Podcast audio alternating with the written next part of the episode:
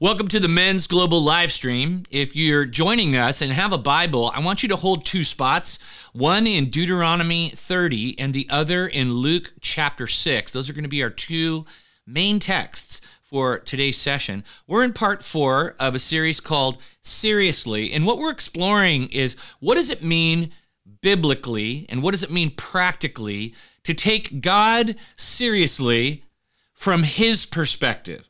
And what we're doing is we're looking at specific men who, let's just say, in a season of their lives, thought they could pick and choose what they would apply after hearing a clear word from God. And we're also exploring how God had some energy in light of them choosing uh, that way to relate to Him. Uh, you know, it goes back to that whole saying in culture today when someone is uh, energetic or emotional or is concerned about an issue, uh, we like to say, man, they have a lot of energy about that, right? And the opposite is true. If you don't care about something or if you don't have a strong opinion, you might say, I have zero energy about that, right? Or if someone gets triggered and you're unaware that you've done it and they get really energetic and you just say, Where's that energy coming from? Right? Because you're not previously aware that what you did would spark that kind of a reaction. And that is exactly what we're looking at in today's session. You see, the first disciples were unaware of the energy Jesus had about their behavior over time toward him, and it, it kind of comes out in a burst of confrontation.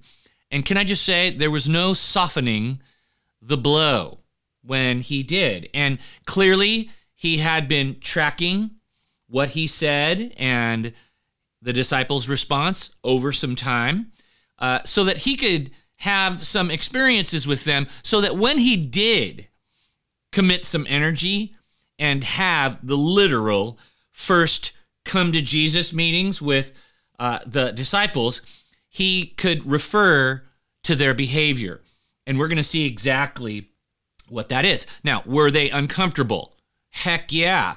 The, these come to Jesus meetings were the literal kind and Jesus was pointing something out in love, if they were going to continue to have a strong connection to him, were they necessary? Definitely, right? They needed to know, and every man of God needs to know that Jesus has some energy about taking what he says seriously by applying it in your life. The crystal clear message from our study today, the, the reason for Jesus bringing significant energy to this topic, it's this. And here's the headline for today's study God's man takes God's word seriously. And we all need to have that in mind. If we ever hope to have a strong connection, a close connection, an intimate connection with Christ. So, as in the first three parts, we're going to see God's mind on what he says, right? God's mind on when he talks as it relates to us being God's men. And then we're going to see Jesus addressing this very same issue with the disciples. You see, the Bible reveals a God who speaks clearly and gives us a choice. I want to say that again. The Bible reveals a God who speaks very clearly and then he gives us a choice. We see an expression of this in Deuteronomy chapter 30, verses 11 through 16. Scripture says, and this is God talking. Now, what I am commanding you today is not too difficult for you or beyond your reach. It is not up in heaven so that you have to ask, Who will ascend into heaven to get it and proclaim it to us so we may obey it? Nor is it beyond the sea so that you have to ask, Who will cross the sea to get it and proclaim it to us so we may obey it? No, the word is very near you it is in your mouth and in your heart, so you may obey it. See, I set before you today life and prosperity, death and destruction. For I command you today to love the Lord your God, to walk in obedience to him, and to keep his commands, decrees, and laws. Then you will live and increase and the Lord your God will bless you in the land you are entering to possess. So here we see, in kind of a sarcastic, sort of poking tone, God talking to his people about when he speaks and how they should respond to it, how they should think about it. And so let's unpack four things that God says we should think about when he talks to us. First thing is, God does not expect the impossible. Did you see the pictures? Did you pick up the tone? God saying, hey, what I'm commanding you today, it's not too difficult for you. It's not beyond your reach. You don't have to like ask who's going to go up to heaven to get it and retrieve it and relay it to us, or who's going to have to get in a boat and travel across, you know, take a long journey across the sea. Those are pictures of distance and remoteness. God says, no, the word is very near you, it's in your mouth, so that you may obey it. All right? God's saying, in other words, hey, this is bottom shelf stuff. All right? I'm not expecting you to do the impossible in order to do my will. Very achievable, very understandable. And that's the next point here. God's will is understandable and doable, right? He's saying, hey, it's near you, it's in your mouth, so that you can obey it. That's a picture of proximity. All right. When something's close, if I have to reach out and grab something that's close, I'm not stretching. I'm not putting a lot of energy. It doesn't take a big stretch for me. And that's really the picture that God is painting. He's saying, hey, my will, it's in your mouth. All right. And it's in your heart. So you can do it. All right. So God's will, um, he doesn't expect you to do the impossible, and it's understandable and doable. Third, God lets us choose what will happen. You notice the language uh, that God uses. He goes, Hey, I'm setting before you life and prosperity here, death and destruction here. You get to choose, right? And that's that's the thing about God. He is not going to twist your arm when he talks. He's going to speak. He's going to speak clearly. You're going to be able to understand what he speaks. You're going to be able to do what he speaks. And then, my brother, that's up to you what you do next. You can choose what God describes as life and prosperity, where you're aligned with him and integrate and apply what he says, or you can go down the other path. You can head toward death and destruction by giving God the Heisman and choosing not to apply what he says. All right, let's look at a fourth observation in terms of how God thinks about when he talks. Fourth, God's destination hinges on application. Right, he says, I'm commanding you today to love the Lord your God, walk in obedience to him, keep my commands. And then there's a conditional transition.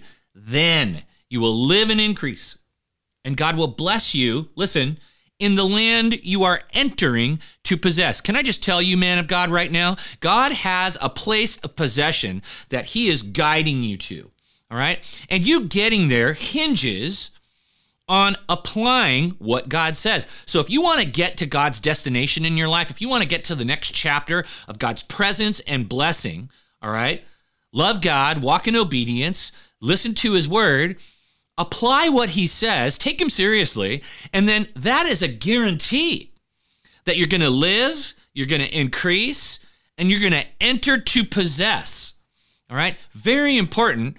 The next chapter and God's destination. All right? So some of you are in in a journey right now where this is a real test for you. Keep doing it.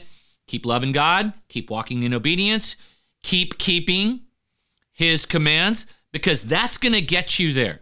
Don't take a left turn in your journey with God off the reservation into self sufficiency and pride and not doing what he says. And some of you needed to hear that today. Hang in there. Don't worry. You're on the way. You may not feel it. You still may be confused or disillusioned, but continue to love God, keep his commands, and obey what he says because that's going to get you to the destination. Now, in Deuteronomy 30, a little later on, um, God summarizes this conversation that he's hap- having with his people about when I talk, Here's how I want you to respond. I have energy, right, about this. He says this a little later in verses 19 and 20 of Deuteronomy 30. He says, This day I call the heavens and the earth as witnesses against you that I have set before you life and death, blessings and curses. Now choose life so that you and your children may live, that you may love the Lord your God, listen to his voice Hold fast to him, for the Lord is your life. God is using his prophet Moses to speak his words. And what do we see? Once again, clear words, clear direction, clear outcomes so that his people can make a clear choice. Can I just speak to you, men of God? God's words are clear. God's direction in your life is clear. He has provided clear outcomes if you respond in faith to his words and his direction. And then you get to make the choice, right? But he's not going to force you. You choose your destiny. And that's what I love about the Bible. And that's what I love about having a relationship with God is that it's not impossible, it's understandable, it's doable, it's clear, and I get to make the choice and I get to own this relationship. And that's how you own a relationship with God.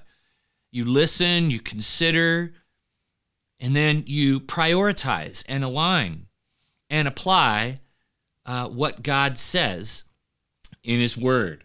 All right, let's now move from just sort of God's mind on when He talks and the response and the outcomes that uh, he tells us will happen to the lesson of the disciples. And the headline for the disciples is Jesus has energy surrounding your identity, right? Jesus has energy around you claiming him. That's what I mean when I say he has energy around your identity. There are roughly in this world 700 million men who claim an identity in Christ. And if you're one of them, then you really want to tune in. We're going to look at two big moments, right, with people who were very close to Jesus, his disciples, and his family. And the first moment is in Luke chapter 6, all right? And Jesus is talking about, uh, he's using a picture of fruit trees, all right? He starts off the conversation. Now, remember, this is about identity. Jesus says this in Luke 6 43 to 49. No good tree bears bad fruit, nor does a bad tree bear good fruit. Each tree is recognized by its own fruit. People do not pick figs from thorn bushes or grapes from briars. A good man brings good things out of the good stored up in his heart, and an evil man brings evil things out of the evil stored up in his heart. For the mouth speaks what the heart is full of. Here comes the transition. Why do you call me Lord, Lord, identity, and do not do what I say, fruit? As for everyone who comes to me and hears my words and puts them into practice, I will show you what they are like. They are like a man building a house who dug down deep and laid the foundation on rock. When a flood came, the torrent struck that house, but could not shake it, because it was well built. But the one who hears my words and does not put them into practice is like a man who built a house on ground without a foundation. The moment the torrent struck that house, it collapsed, and its destruction was complete. So Jesus is very clear. He starts off with the fruit tree analogy right? Tree, trees bear fruit, and you know the tree by the fruit.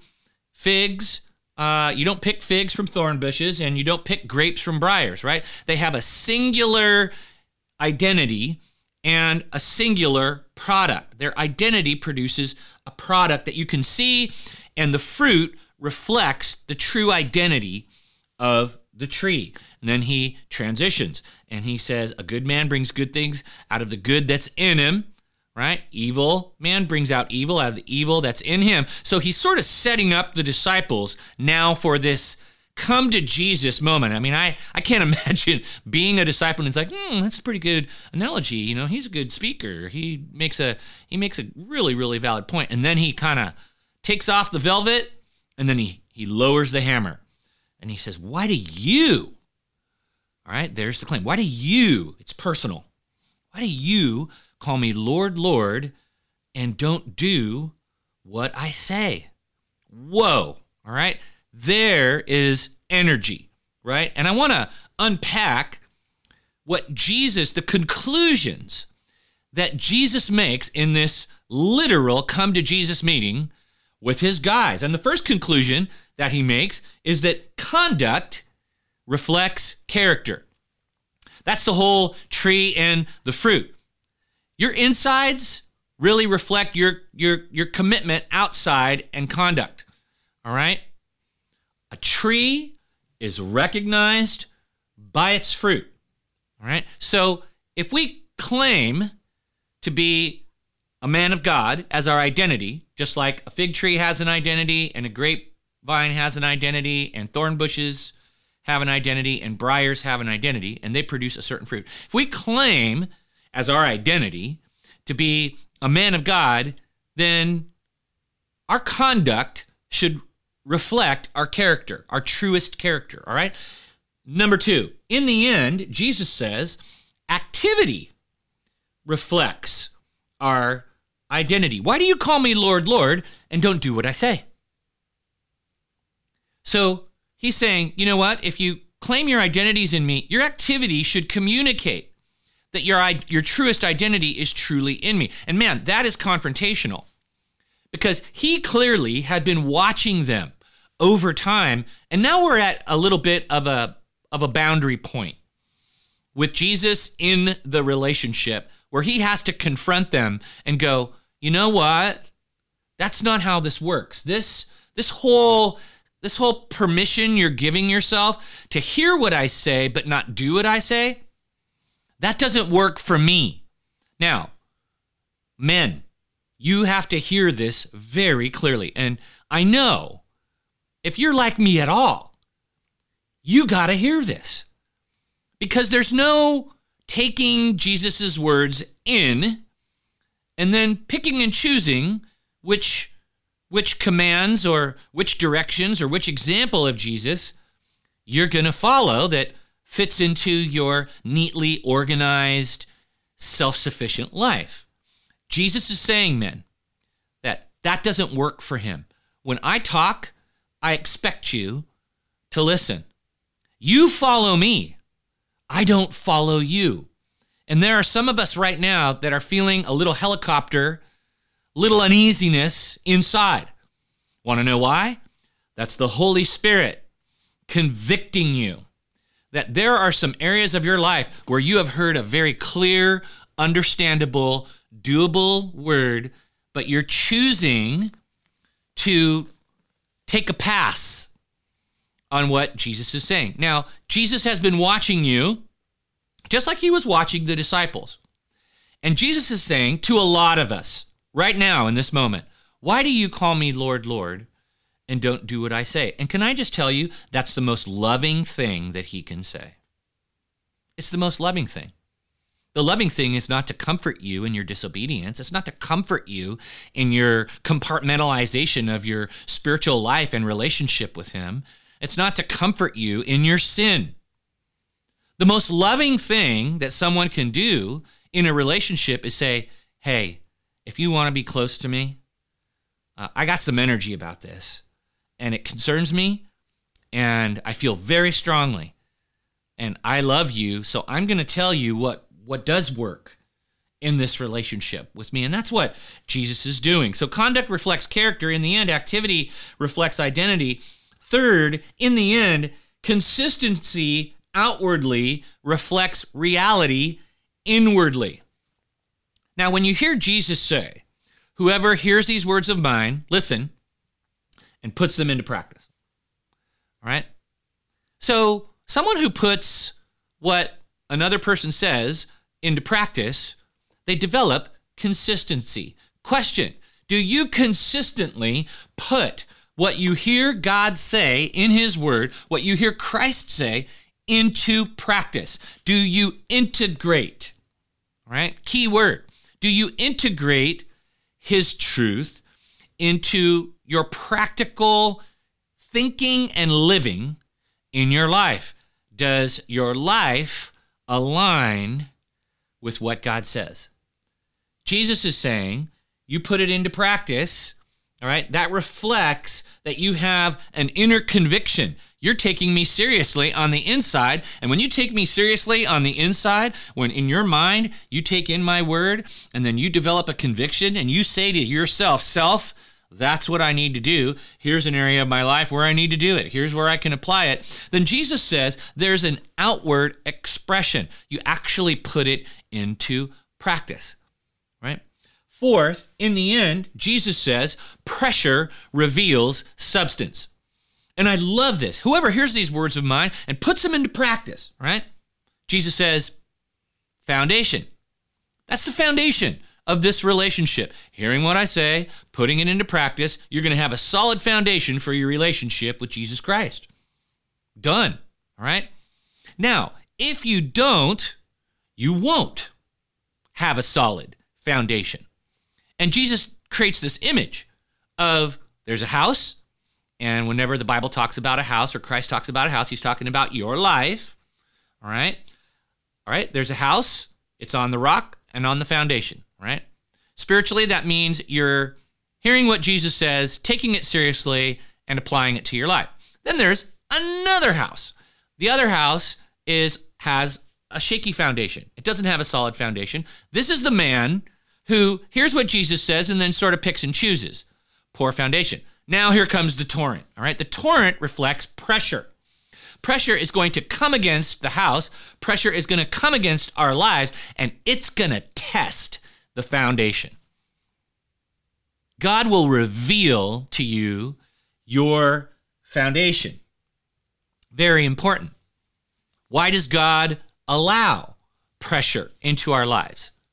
Well, one of the reasons is to test your foundation, and He will expose the quality of your foundation by putting you in some pressure, putting you in some difficulty, putting you in a little bit of a delay, situation, when things aren't happening uh, when you want it to happen in the way that you want it to happen. He'll put you into a temptation situation and give you a little pressure there, so you have to make a choice under pressure. He'll put you into a, a, a an extended trial to see if you'll stay consistent, to test uh, your foundation. Jesus says this relationship right here gonna be tested. All right, you're gonna have a foundation, or you're gonna go with your own feelings.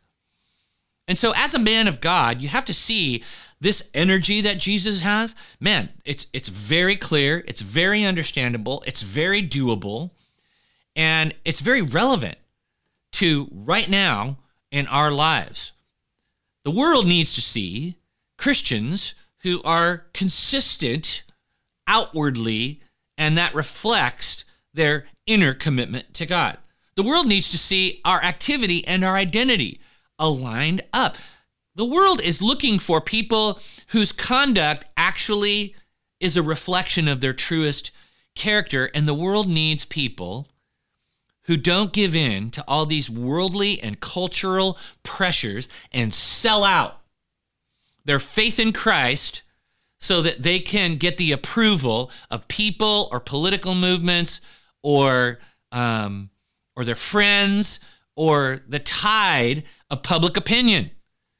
Jesus wants us to stand. Now, uh, just beneath those fill ins, what you see is that Jesus is being completely consistent with Hebrew scripture. In Psalm 119, 4 through 6, listen to what it says. Very consistent. It says, quote, You have laid down precepts that are to be fully obeyed. Oh, that my ways were steadfast in obeying your decrees. Then I would not be put to shame when I consider all of your commands. Now, the psalmist understands how a relationship with God works. God talks, He doesn't uh, expect us to sort of obey when He talks or kinda obey or mostly obey. If God cares enough to speak something, all right, it's to be fully obeyed. Now, no one in your life has probably that kind of authority, but no one in your life is God. Right? That's why the Bible goes to great pains to remind us that we're the clay, God's the potter, we're the branch, God's the vine, we're the sheep. We need guidance, right? We need direction.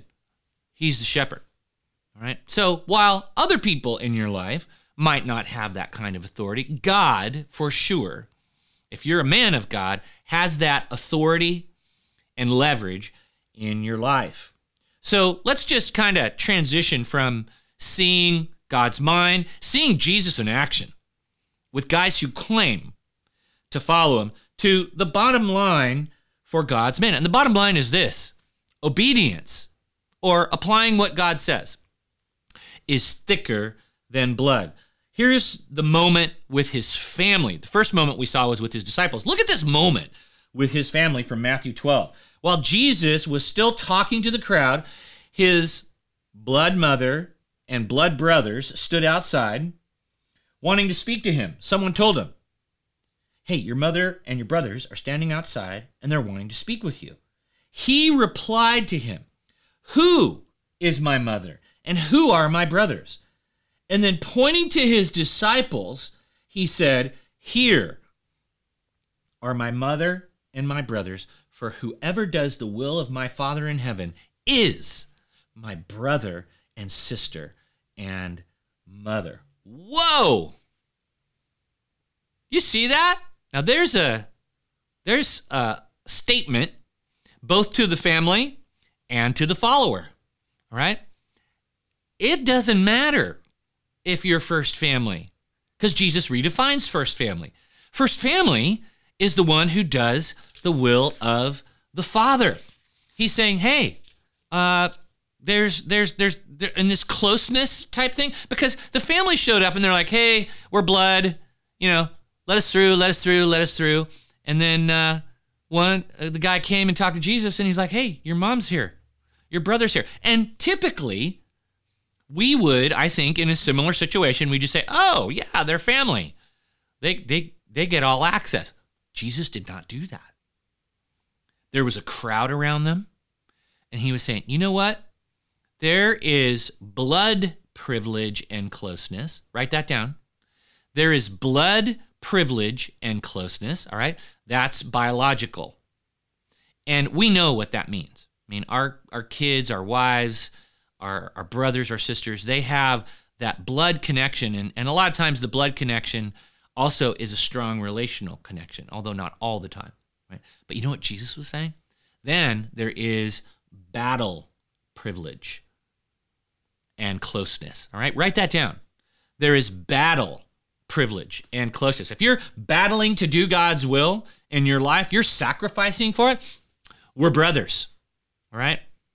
That's what I did Every day I lived on earth, that's what I'm doing. And especially at the cross, you see me battling to do God's will. In the Garden of Gethsemane, you see me battling, knowing the will of God, battling to do the will of God so that people could be saved, so that God's will could be accomplished, so that mankind could have an opportunity for redemption. Those are the people I'm close to. Yeah, Jesus had a family. Jesus had a mom. But you know what? He redefines family.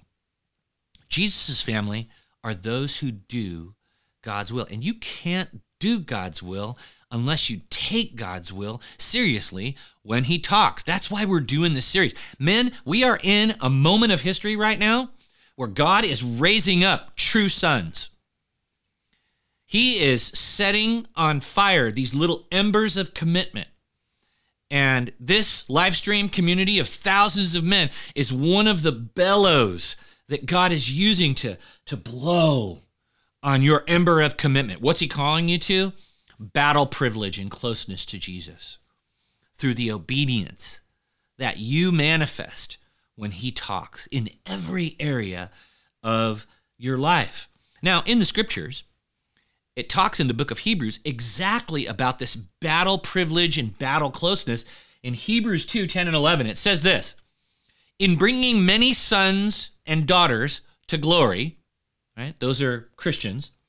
It was fitting that God, for whom and through whom everything exists, should make the pioneer of their salvation perfect. Listen, through what he suffered.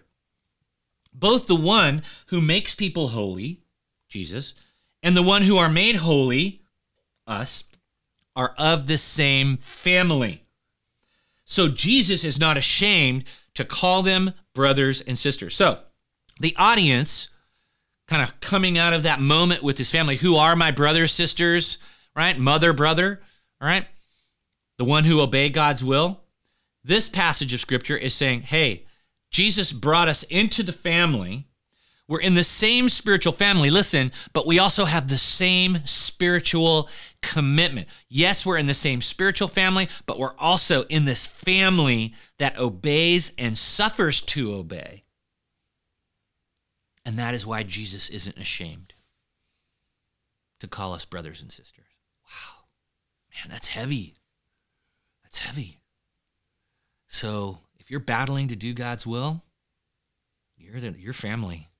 That's what Jesus says.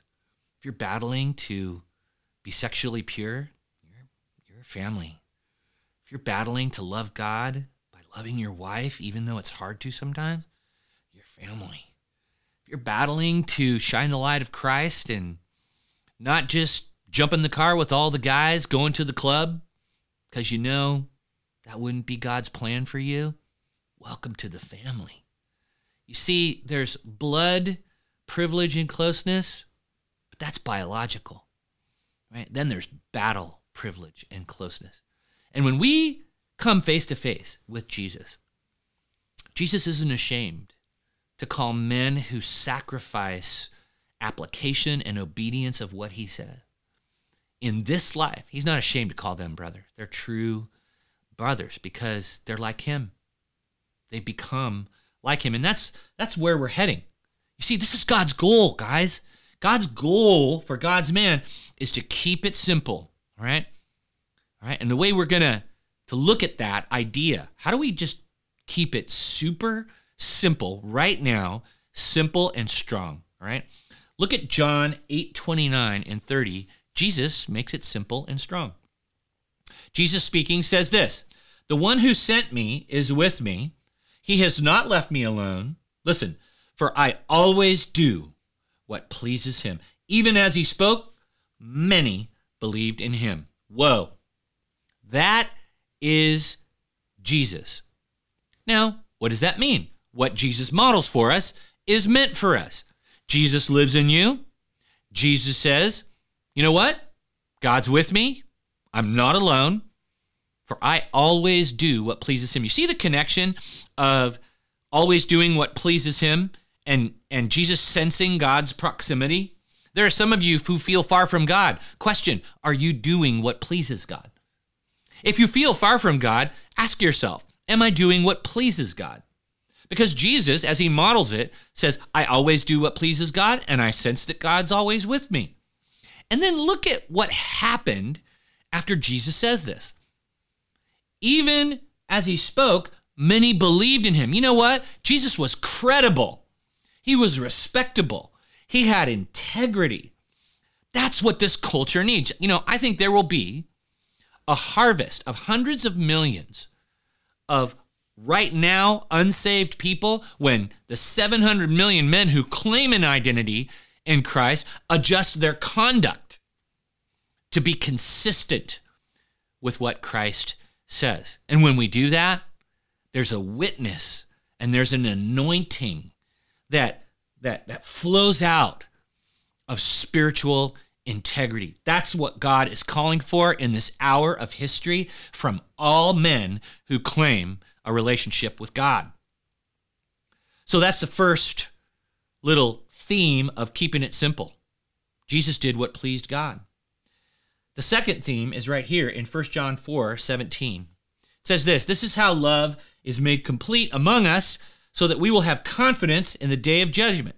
In this world, we are like Jesus, connected to, Jesus does what always pleases God. There's you and me. We're in the world.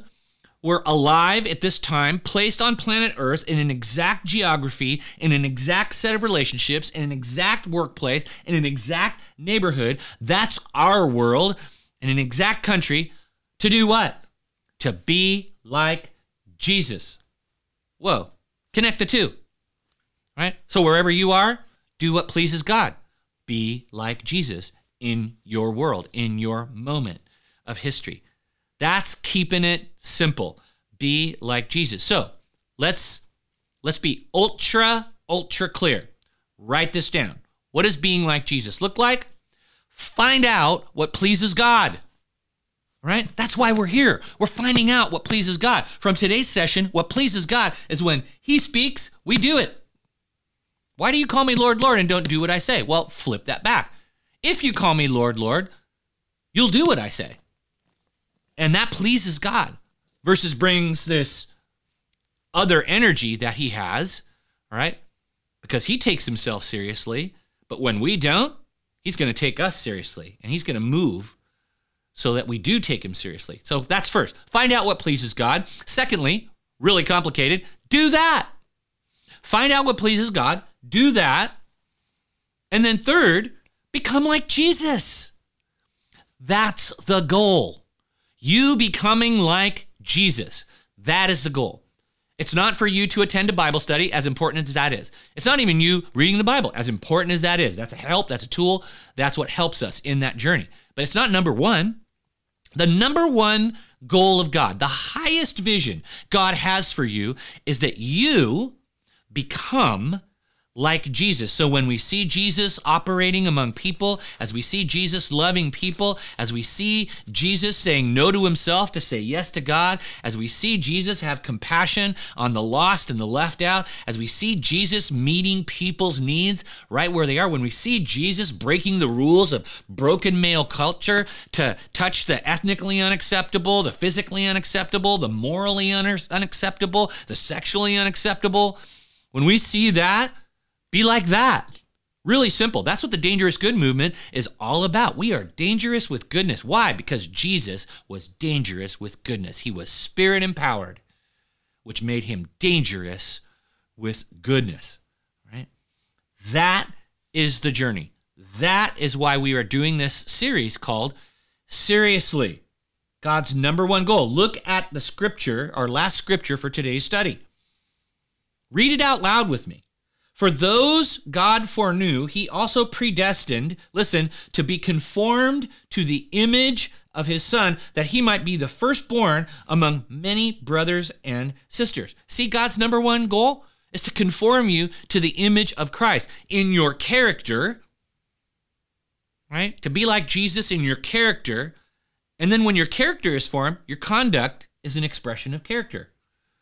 So the work in you, of making you like Jesus will by default create the conduct flowing out of you, but we got to decide to become like Jesus inside.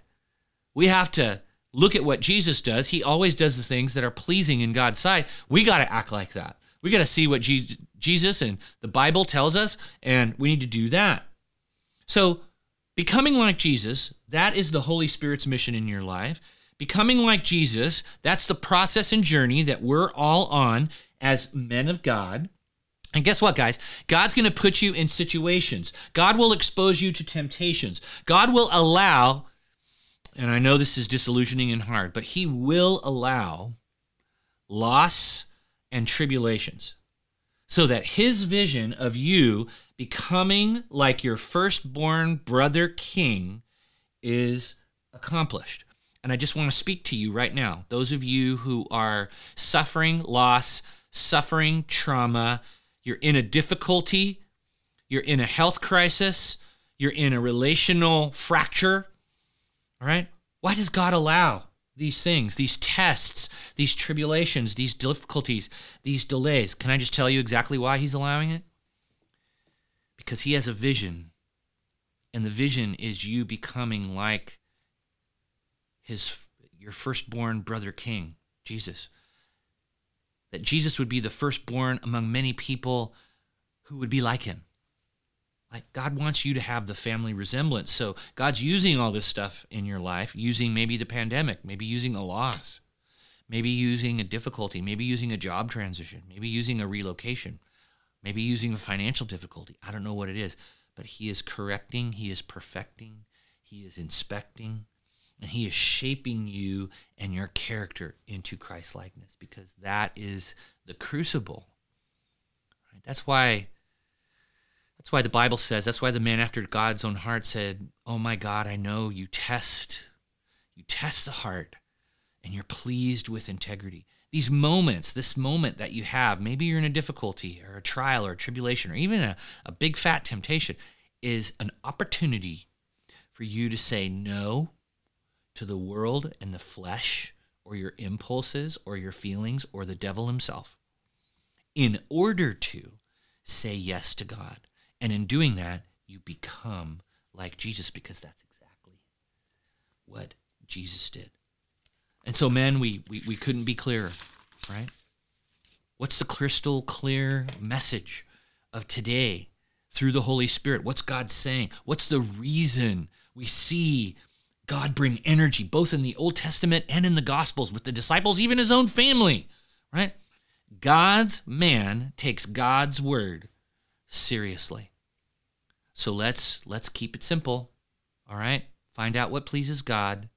Do that and become like Jesus, all right? So wherever you are, you might be in a coffee shop, you might be on a run, you might be in your house, you might be in your car. Uh, you might be at church. Um, I don't know where you are, but I want you to just pause right now. And I want you to take a big, deep breath because we're going to focus on Jesus right now and hear what he has said today and respond to him in prayer. Let's pray together right now, men of God. Jesus, we hear you. We know where your energy comes from. You're God. And we want to take our identity and our claim of a connection with you seriously. And so, Lord, we're we're humbly coming and asking that you fill us with your Holy Spirit. Give us the power now to be the wise man who built his foundation on a rock. And that means that we put into practice what you say. Very simple, very clear. Thank you, God, that your will is understandable. Thank you, God, that your will is doable. Thank you, God, that it's it's near us, it's in our mouth and in our hearts so that we can obey it today. And I pray for every man right now at the crossroads of obedience or disobedience. Lord, I lift him up and I pray that you would remind him of who he is and what family he belongs to, and how in your family, Jesus, we obey God. We obey God, and that gives us the family resemblance. And so I pray for every man at a crossroads of obedience, Lord, and I declare victory and success in the name of Jesus. I declare overcoming the world, the flesh, and the devil. I declare a blessing on my friends. I declare power for my friends right now. I declare victory in marriages. I declare victory over porn. I declare victory, Lord, at work. I declare victory, Lord, in a spiritual call that men who are being called by God to rise will say yes. They don't need to think about it anymore. They just need to say yes and take action. Lord, continue to just blow on the embers of our commitment. We declare a wildfire of commitment among men of God worldwide men who take you seriously and take your words seriously. Men who become like Jesus, and the world is going to watch us and they're going to see it.